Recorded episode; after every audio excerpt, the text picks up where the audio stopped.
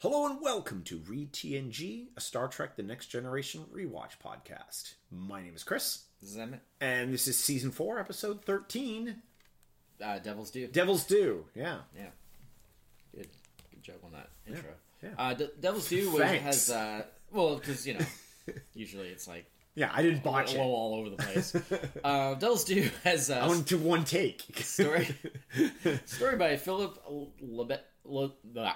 Philip LaZebnik and William Douglas Lansford, teleplay by Philip LaZebnik, and directed by Tom Banco, and first aired February 4th, 1991. Oh. This episode, so this is an episode that, what was I going to say? This episode is, was basically loosely based on...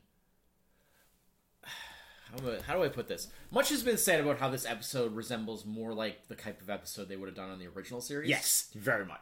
It's been pointed out and noticed by a lot of people.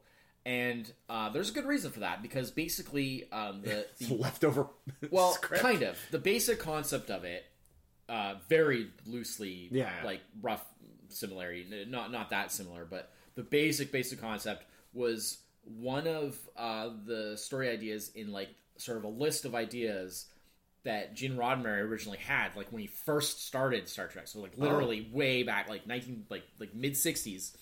And it was a clever idea, and it was an idea that he had put out then as here's the type of stories that we could do. Yeah, and then they never did it, and then they actually did write an episode in the '70s when they were going to do the Star Trek Phase II series, mm-hmm. which is when they were going to bring back Star Trek as a show. Because, of course, famously, the original series actually didn't do that well. It was going to be canceled after season 2. There was a big fan letter writing campaign, and it was renewed for one more season, and then it was canceled right away after that. Star Trek didn't become popular until kind of a couple years after it had actually originally aired, when it was in syndication and it was shown on at times where people could actually see it and stuff. Because in the '60s, it was shown in these real kind of death slots and stuff where the audience that potentially probably would really be into it, college kids, things like that. I think it was on Friday nights, on Friday nights, and it was college kids and stuff are out or they're doing other things. Yeah. And so it's kind of amazing in any way that got caught a fan base at all. And so what happened was after its initial run, it got because originally it was a network show, it was on NBC, right? And then it got syndicated. And so it was shown at all different various times, whenever the channel, the stations that it was syndicated to decided to play it. Mm-hmm. And so people started to see it, and it built a fan base up in the early '70s kind of thing. So it didn't really become popular until it had been gone. Now most Star Trek fans are aware of that history, but so in kind of around that mid '70s kind of period, when its popularity was really getting big, and it was we need to do something with this property, right? Because people aren't going to watch we're leaving money on the table. These three seasons from the '60s, people aren't going to watch that forever. Yeah. Well, now they have. They kind of have, oops. But yeah. They back then they didn't. They still didn't know that people would actually want to watch old TV shows. The future of how television was going to work was still up in the air, and so they were we got to do something with this and capitalize on this, and so they were going to. They were going to bring back the show. It was going to be Star Trek Phase 2. Most of the cast were coming back. Leonard Nimoy wasn't going to come back. He wasn't really that interested in continuing on at that point, or at least in doing new series. So they were going to bring in this new Vulcan character, and because they were we gotta have Vulcan, but and it was this whole. There's going to be this whole thing. Yeah, I know we've briefly addressed this before because The Child, which was the season 2 premiere of Next Gen, was also based on a script from Star Trek Phase 2, mm-hmm. adapted to Next Gen. Again, an episode that feels very and much like it never happened because during the development of it, it was decided to make a film instead. Mostly that was because of Star Wars, basically. Yeah. Star Wars came out, and that totally changed the game, and then it was okay, we need to make a movie. Mm-hmm. It still is one of those things that which still is weird because they're totally different things. It still seems incredulous to me that so much time went between when the TV show ended mm-hmm. and when the first original series movie aired. Yeah. Like, it's... Like, in 10 years, basically. Yeah. It's one of those, like... Like, I mean... And what's crazy is during that decade, the popularity of Star Trek... Based on nothing but the original series. There was the animated series. Sure, I should mention that. But like, that was at a time when, because of like how fan bases worked and stuff like that. Like, 10 years was forever. Yeah. Oh, yeah. It's not like now where you can just like continuously resurrect stuff every 5 to 10 years without issue. Yeah. You know, like the difference between 1970 and 1980 was. Yeah. I mean, it's a whole generation, a different, like, concept of, like, how television and movies were viewed, and to think that, like, oh, they were able to jumpstart, this, like, more than dead property, almost, and, like, it's amazing. Well, it's because it didn't really get popular until after that was kind of dead. Yeah, which is an interesting, so...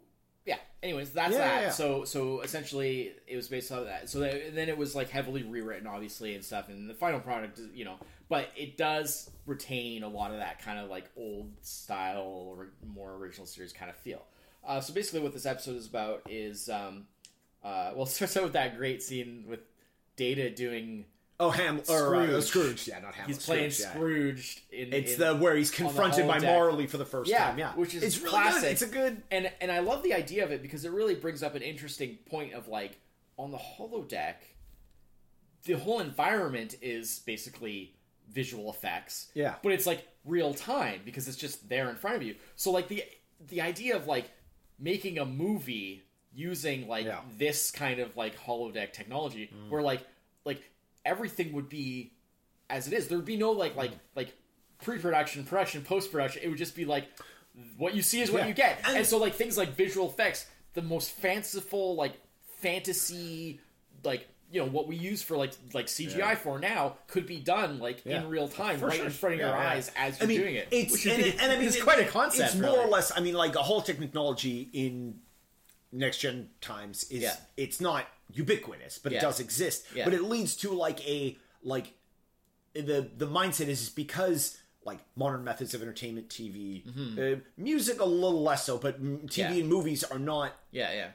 They don't seem to be a thing. Yeah. As much. But when you think of like the holodeck, it's just like why watch a movie? Yeah. You have the holodeck. You just are in the movie. You don't have to. Which sort of becomes increasingly kind of what it is. Yeah. But like I like the idea of just like you could just. Like, use the holodeck as, like, your set, basically. Yeah, exactly. But that set could be anything, and you can have all these, like, effects and stuff. Unlimited budget. And they do a similar thing now with, like, they have things like those, like, the stuff that Robert Zemeckis does with the performance capture-based stuff, where they have, like, basically, like, a blank sort of capture stage. Avatar done the same way with James Cameron there, where, like, you just have this kind of, like, blank, like, sort of capture stage and the actors act on it with each other and stuff, but everything else is just put in around them. It's that, except the visual effects are real time. Except that it's in real time. It's there. It's like you're just in that environment, which is like what a concept. Yeah. Anyways, getting off on a little side thing, but like I just when I saw this, it made me think because they do the whole thing with like the ghost of Marley, and I'm like. Yeah, like, I never really thought of it that way. Like, you could just literally have anything. Because, like, most of the time for holodeck, they have, like, just, like, holodeck, like hologram people, like, characters. And it's just, like, people that you can interact with. And it's like, well, anybody could do that. Mm-hmm. And it never really occurred to me before, like, yeah, you could do, like, any kind of, like, effect or, like, visual type of thing you want in real time. Mm-hmm. Anyways. So, well, the interesting thing about that, the start of this episode, this is one of those episodes where the intro bit seems at first like, well, what was that all about? Yeah. Other than to have just like kind of a scene between Data and Picard. Yeah. And it's like, and because they start talking about like how Data learns to act and Data's interested in method acting, which is like Picard is something good Picard's already heard of. And it's just like, it's basically like a lead tease for like what actually happens in the episode. So what ends up happening is they get this message from like a Federation like science outpost on this planet Ventax 2, and basically this planet has been, you know, they live fairly simple, low-tech lives. Well, they've gone to agriculture. Yeah, they're agricultural, but they're, like, very, like, peaceful. Agrarian, that's what they... Yeah. But they're, like, very peaceful. There's no, like... But, like, things are going crazy. Like, people are losing their minds. It's the end of days. It's, like, end of days. Yeah. And it turns out... Cats and dogs. Yeah, living together. Yeah. Mass hysteria. Yeah. Anyways, it turns out that what's happened is that there's sort of this like legend on this planet of like, well, it's almost like, I don't know, maybe legend is not a good word to use, but like basically the story is that 1,000 years ago, their things were going, they were like industrial based and like there's pollution and crime and everything was going bad. And basically that they made essentially like a deal with the devil on a planetary scale where there's this... you will have 1,000 years of prosperity. Like, Ardra, this character Ardra, who came to them and was like essentially their version of like the devil and was like basically made a deal with them that, you know, to bring them like 1,000 years of like peace and prosperity. Yeah. And then at the end of that, she would return and she would own the planet. They would be like her slaves. Yeah. And, you know, at the time it seems like, sure, like 1,000 years, that's a long time. I'll never have to worry about it. Yeah. Like, my kids won't have to worry about it. Their kids won't have to, you know. And of course, and all that kind of stuff, of course, it just becomes like myth out of, after a certain time. It's myth, but it's like a myth that people just kind of like, oh yeah, that's a thing, whatever. Yeah, yeah. And then like, now the time is approaching. Yeah. And so now it's kind of like, imagine if the whole like, year 2000 or like 2012 thing was like actually like a widespread thing that like a lot of people genuinely believed in, as opposed to like just more of like a fringe like conspiracy kind of thing, like what it actually was in reality. A few nutters on the internet, but like imagine if that was just part of like regular mainstream culture, that belief, and that like people really were freaking out when that when the time 2012 was a documentary, not a. And so, and the leader of the Ventaxian 3, like, president or whatever it is, I don't call it that, but it's like whatever, like, the leader of the planet, like, he's been getting increasingly, because, like, he knew that, like, the time was approaching, so he's been getting really into, like, studying it, and, like, he's been getting kind of obsessed with it.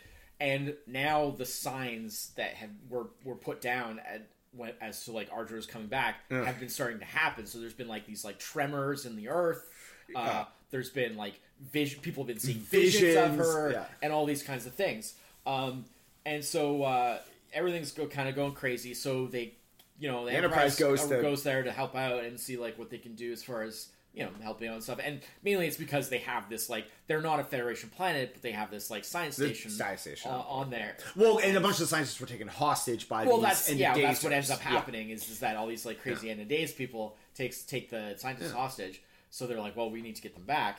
Upon going to the planet, they're immediately confronted by Ardra appears. Yeah. And then it turns into this kind of like courtroom thing where... Well, Picard is immediately suspicious. Yeah. He's like, well, this is not... Because quite early in the thing, he kind of... Because after sort of observing like what goes on, he was like, look... Like, everything that all her powers that she's shown that she can do... Her magic. Yeah. Is all things that can be done with, like, technology, like, that we literally have. Mm-hmm. Like, literally things like, you know, making the tremors. Like, we could do that with, like, our, you know... Yeah. With energy field or whatever it is. Yeah. You know, tractor beams. Yeah. Tractor beams. Yeah. To, you know, teleporting in and out. Like, transporter could do that, you know? Like, you know, we...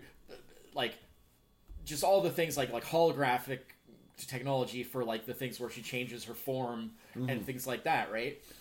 Because it's all just like visual, and so like he's kind of suspicious right away, and so they look into like the history of like, you know, the planet's laws and like and he basically like puts forth a challenge that they have to arbitrate and basically determine like, is this for real?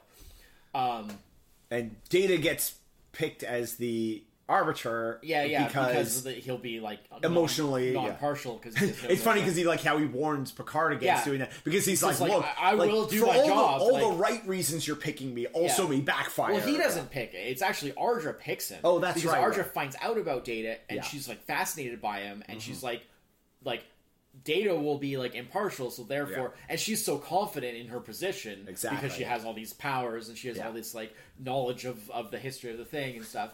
And so she's like, you know, sure. And then like Data, like he's just like, you know, if she makes a better case, I will have to rule in her favor. Like, I will do the job that I'm, you know, I just need to warn you, you know.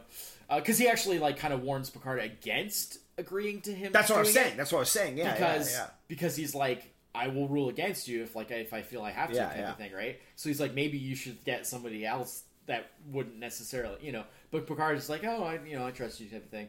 And, you know, he's well, sure it's because Picard is sure that he can win it. Well, and he's got you know, Geordi's on figuring it out. And they figure it all out, you know. And it turns out it's pretty much she's charlatan top to bottom. Yeah, she's like a some sort of con artist kind of thing. That, and it's not the first time she's done this. Yeah. But that's why I thought, like, great idea for an episode. It's fun. Like, you got a character who looks into the, like, myths of cultures, sees, like, oh, we can capitalize on something from 1,000 years ago that this culture has now, like, adopted as, like, kind of, like, like, religion, and because of, like, our technology versus their technology, like, this is the, like, in some ways almost, like, why the Prime Directive exists. Yeah. Like, this is, like, somebody abusing the other end of it. Yeah. Even though the Prime Directive itself doesn't apply because they're not, like they're aware of... No, but like, this is, like, the long end of it. Yeah. You know, where like, even a culture that is... In terms of what could happen. Exactly. Like your ability to, like, anybody with, like... Again, it is the whole... Any sufficiently advanced technology is indiscernible from magic for people that don't know any better, and it's this is a great case of showing that. I mean, it's definitely not like a important or like significant episode. No, not at all. Like, it's a one-off. Having a big impact on like the history of the show or being like particularly stand out of like your best episodes, but like it's pretty fun. Yeah, and it's definitely one of their more like sort of comedic and kind of, you know, there's the part where like she like transports into, or you know, appears in his room, and she then tries to like seduce him, and then she channels. I felt she was super channeling Loxana kind of thing.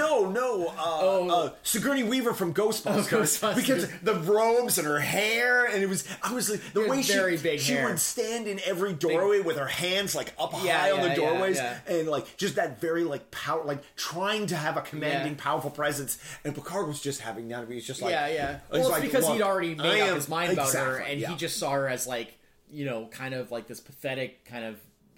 You know, con artist, kind of blah blah blah. And then so she like appears, she transports him to like to the planet. It is like sort of weird PJ pajama kind of thing. He wears it's a robe. It's like a night robe. Yeah. But for some reason, very short. Picard's night robe is super short. Yeah, it's real short. Like the standard, like you think, oh, like bathrobe, night robe. Like it goes at least to the knees, if not further. His is so... He is not ashamed of that body. No, it's true. But it is funny. It's just like... I guess it's warm on the Enterprise? Yeah. He's very fit. Yeah. You know? That's all we'll say. Yeah. I mean, it is not... It's not a... It's an interesting... It's a very light, frivolous... It's an interesting endeavor, but maybe doesn't have the meat on it that it could... But it was enjoyable, you know. Yeah, I like its highlight was mostly like the different character interactions, them dealing with like all the one-on-one stuff, like her and Picard, her and Data, you know. Yeah. I like that stuff. I like when I couldn't get over how much like the leader of the planet looked like Paul Reubens. They should have just got Paul Reubens. That would have been... Yeah, that would have been a good get. Yeah. Like, now you won. That would have been fine. Sure. That's before Scandal. Yeah, pre-Scandal. I think it was around that time. Oh, it was around that time? Yeah, I think so. Because he had that brief cameo in, like, Batman Returns. Oh, that's right. As, like, the father of the Riddler at the very beginning there. Where they take the baby, the grotesque Riddler. I can't believe I said Riddler. Penguin. He's like the father of the Penguin, because they have like the grotesque like penguin baby, and they put it into the thing, and they send it down the river, and that's the opening credits. Because obviously he was friends with Tim Burton, okay, right? Because like, first movie Tim Burton directed was Pee-wee's Big Adventure, right? Yeah. So I think that he kind of threw him a bone there, but that was around that time where he was kind of like, he was being kept at a bit of arm's length. Yeah, so yeah. I think that was right around when all that stuff happened. Yeah. The bit where she appears as like the Klingon like underworld god or whatever, and Fek'lhr, and Worf is like, you are not impressed. You are not Fek'lhr. Yeah. She really. It was good. Like in the scene, like that scene in Picard's quarters when she's trying to like seduce some stuff, and she has the whole like, oh well, perhaps you'd prefer like, because she's being like very kind of like forward, like with she's like the big hair, the big poofy hair, and the blah blah. And trying to be sexy. She turns into, she has like the more kind of like conservative dress with like the old fashioned she turns into it's that, like perhaps you'd like me more like this or perhaps somebody that she becomes Troy. She read that wrong there because she hadn't met Crusher. She should have turned into Crusher, but she didn't. She didn't know who Crusher was, right? I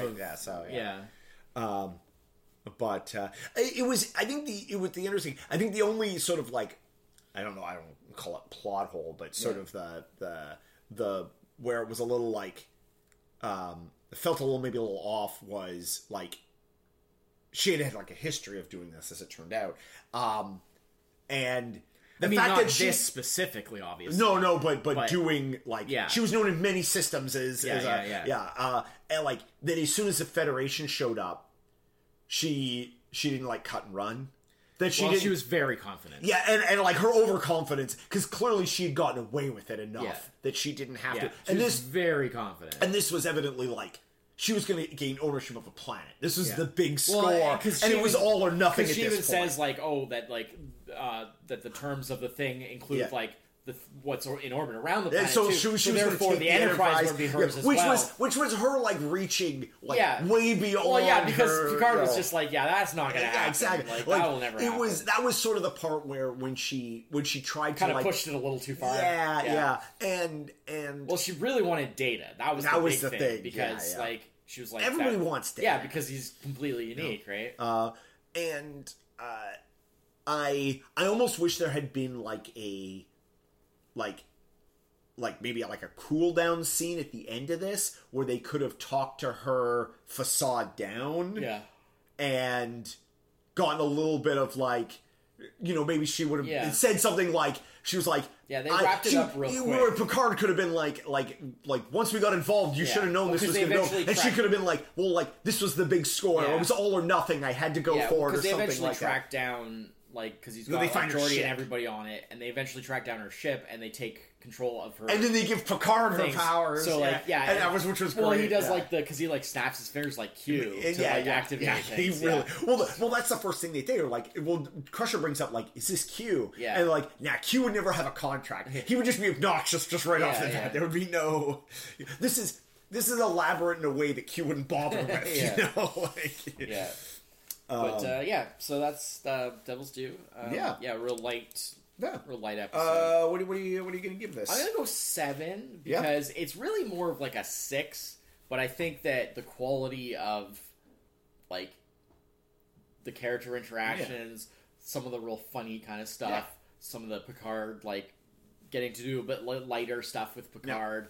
And Data and stuff, kind of elevated a little bit. Like, I thought it was just well done, so... But, like, as far as, like, sort of... It's just an episode. As a story and as, like, significance and stuff, and it was definitely, like, no more than 6, but I'm gonna go 7. Yeah, because I felt like it was fun. I'm gonna give it the 7 for the same reason. Yeah. I was definitely in the, like, this is a 6, but, like, I laughed a couple of times. Yeah. I enjoyed myself while watching it, but it wasn't... It was hardly, like... This is like you can skip this episode. Oh yeah, for sure. Oh yeah, it's very. It's not like you should skip this episode. This is like if you don't have time to catch all that. Yeah, episodes, like if you're just watching the key ones, definitely you're not gonna miss anything. Not really. But if you do happen to watch it, it's not bad. I mean, it's a fun episode, but there are other fun episodes. Like it's nothing that it doesn't stand out particularly on its own. Yeah. All right. But yeah, so that's episode 13. Cool. We're now halfway through the season. Yep. Back half. Now we're into the back half of the season.